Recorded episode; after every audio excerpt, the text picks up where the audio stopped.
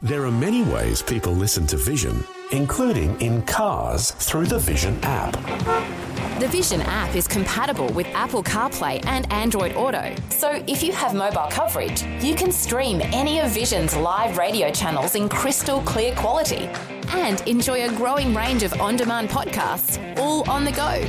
There are other ways to connect your phone to your vehicle speakers too.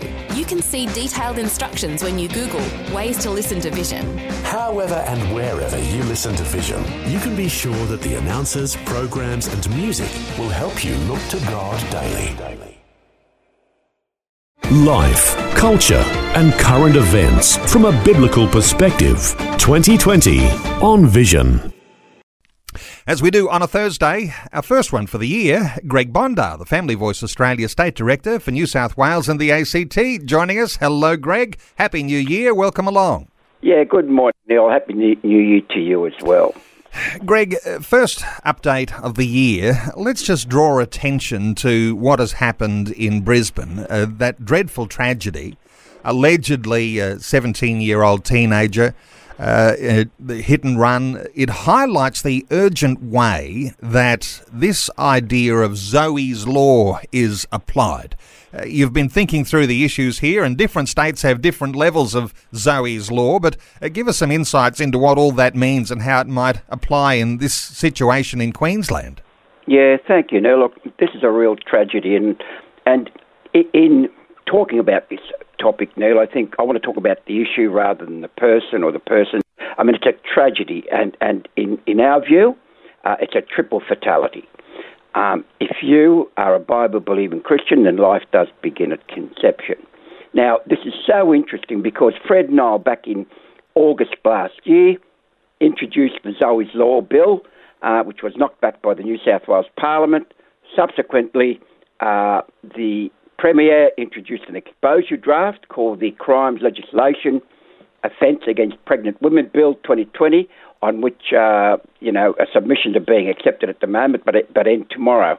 The issue here, Neil, is that Fred's law wanted to, Fred, uh, Zoe's law by Fred Nile made the point that any harm done to the destruction of an unborn child was a criminal offence. Under the proposed law in New South Wales, it's only a grievous bodily harm, which is just unacceptable because Queensland actually has fetal criminal laws.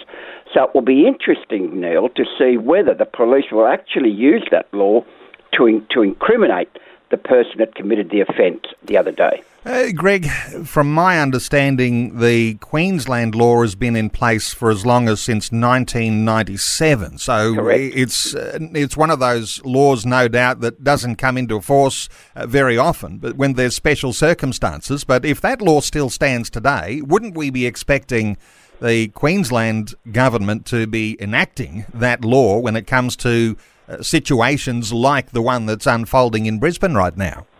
Absolutely, Neil. From from both a from both a um, legal point of view and a moral point of view, the police would want to and should make sure that the fetal criminal law uh, is applied in this particular incident, Neil, because otherwise, you know, we're overlooking another death, the unborn child.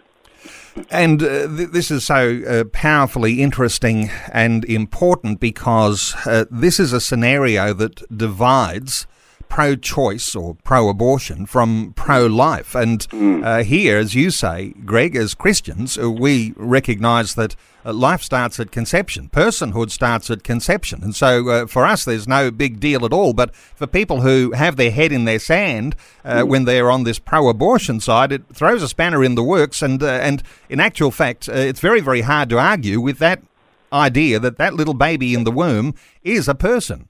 Yeah, Neil, I have to give you one quick incident. Um, I was meeting with a New South Wales politician last year, and I said to them, Why did you knock back Zoe's law? Fred Nile had the intention of making sure that the unborn child was protected. And I said to them, Look, I became a granddad in last year under the COVID uh, environment. I, I love my granddaughter at the moment. And then I said to this particular politician, Neil, what would be your opinion if your daughter was eight and a half months pregnant and this incident happened? What would you do then? What would be your point of view? Guess what? Well, um, uh, he couldn't give me an answer because his view changed automatically when I gave him that scenario. In other words, you know, people are too quick to say, oh, yes, we don't want anything to do with Zoe's law and what have you. But in point of fact, Neil, as Christians, we need to protect the unborn.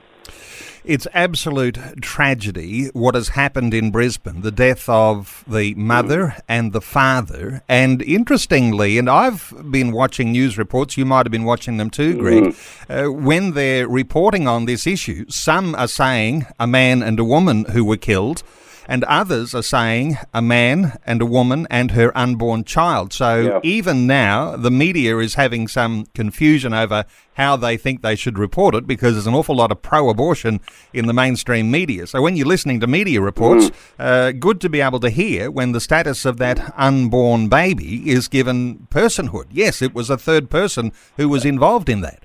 Absolutely correct. And, I, and again, I make the point scientifically at conception, that child or that unborn child has a particular DNA, Neil. It's a person.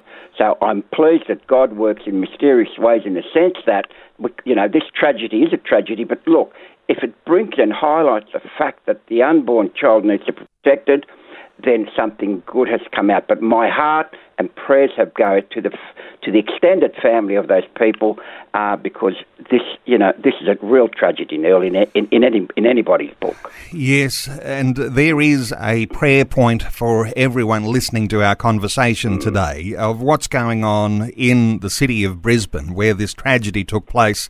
Uh, there mm. is an outpouring of grief. There was a, mm. a vigil uh, yesterday evening, the people putting uh, flower bouquets uh, mm. on a little memorial place there. Uh, just a dreadful thing that has happened. Yeah. Hey, let's move on to something that is really quite related to this because when we understand that that personhood starts from conception, that babies in the womb are people too.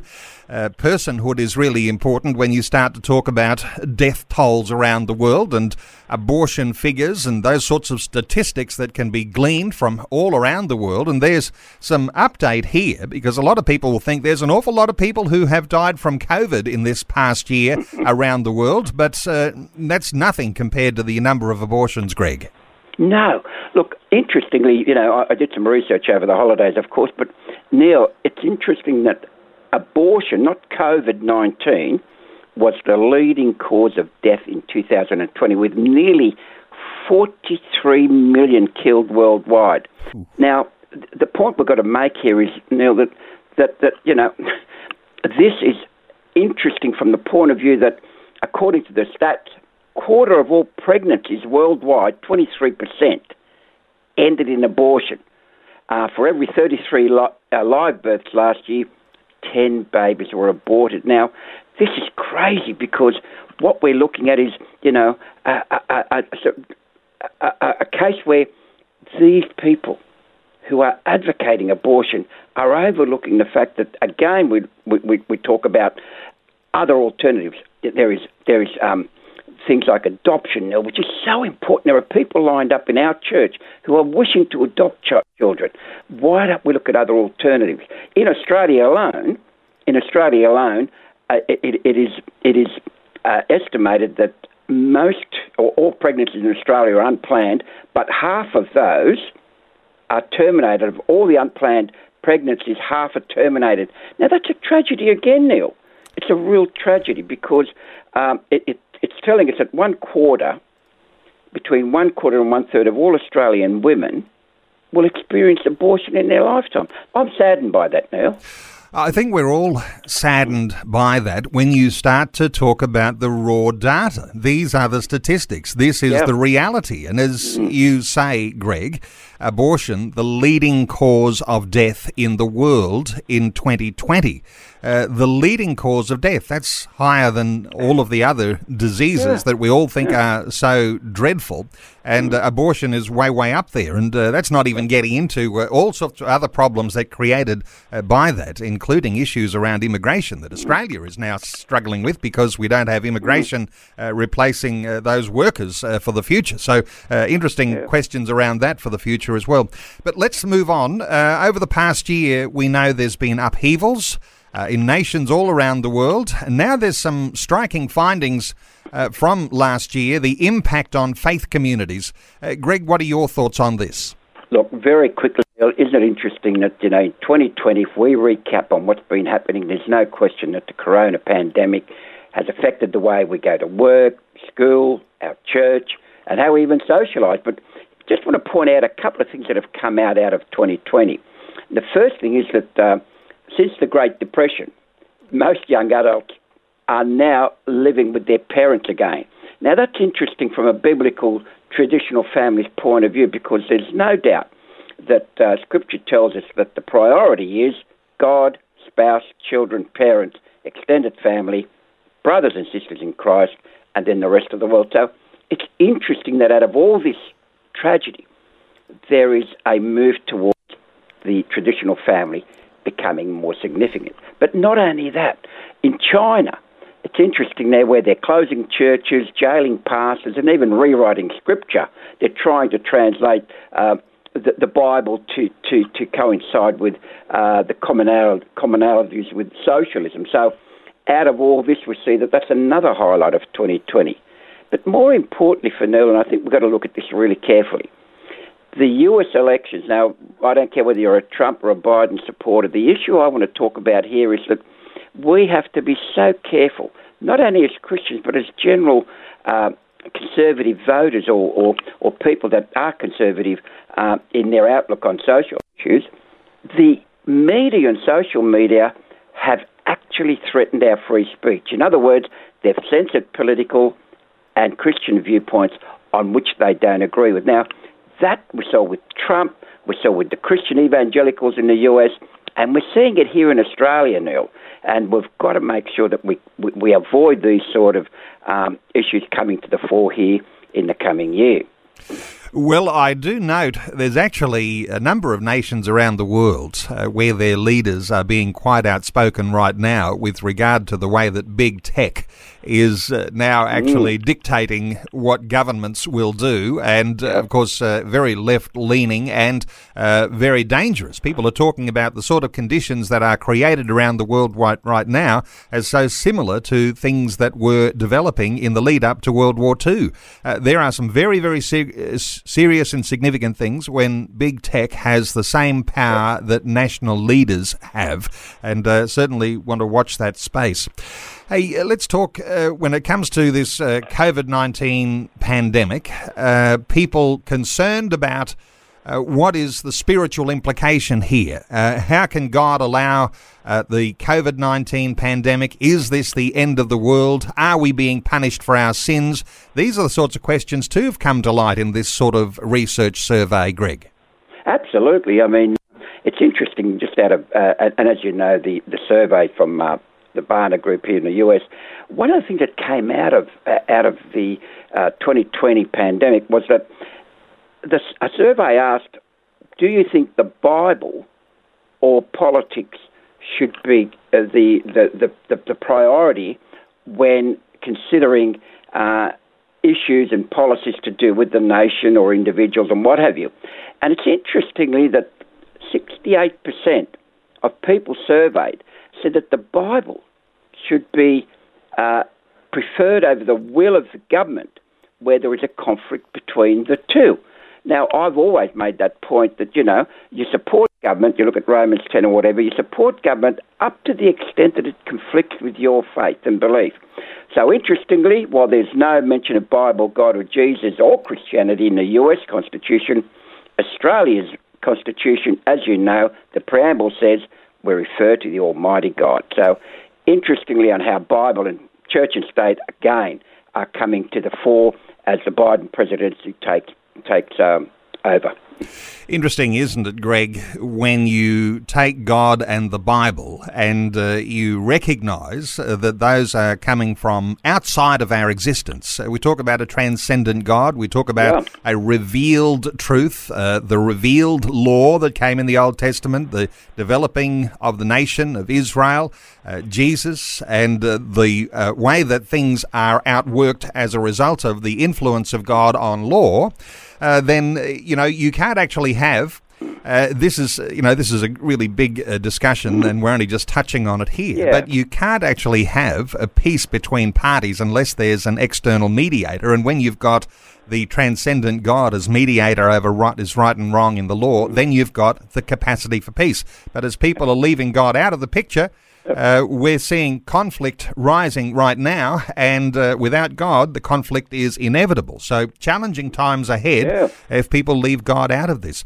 A- Absolutely. Uh, Greg, uh, great getting your insights once again and uh, picking up on some pretty important issues today. I do want to point people to the website uh, where you can get some detail, some resources, inspiration from Family Voice Australia.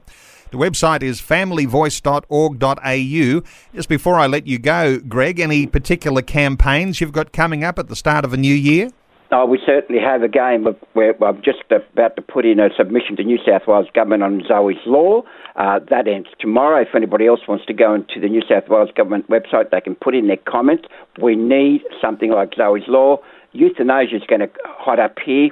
As you mentioned, South Australia and uh, is, is in trouble with and Victoria with the conversion therapy legislation.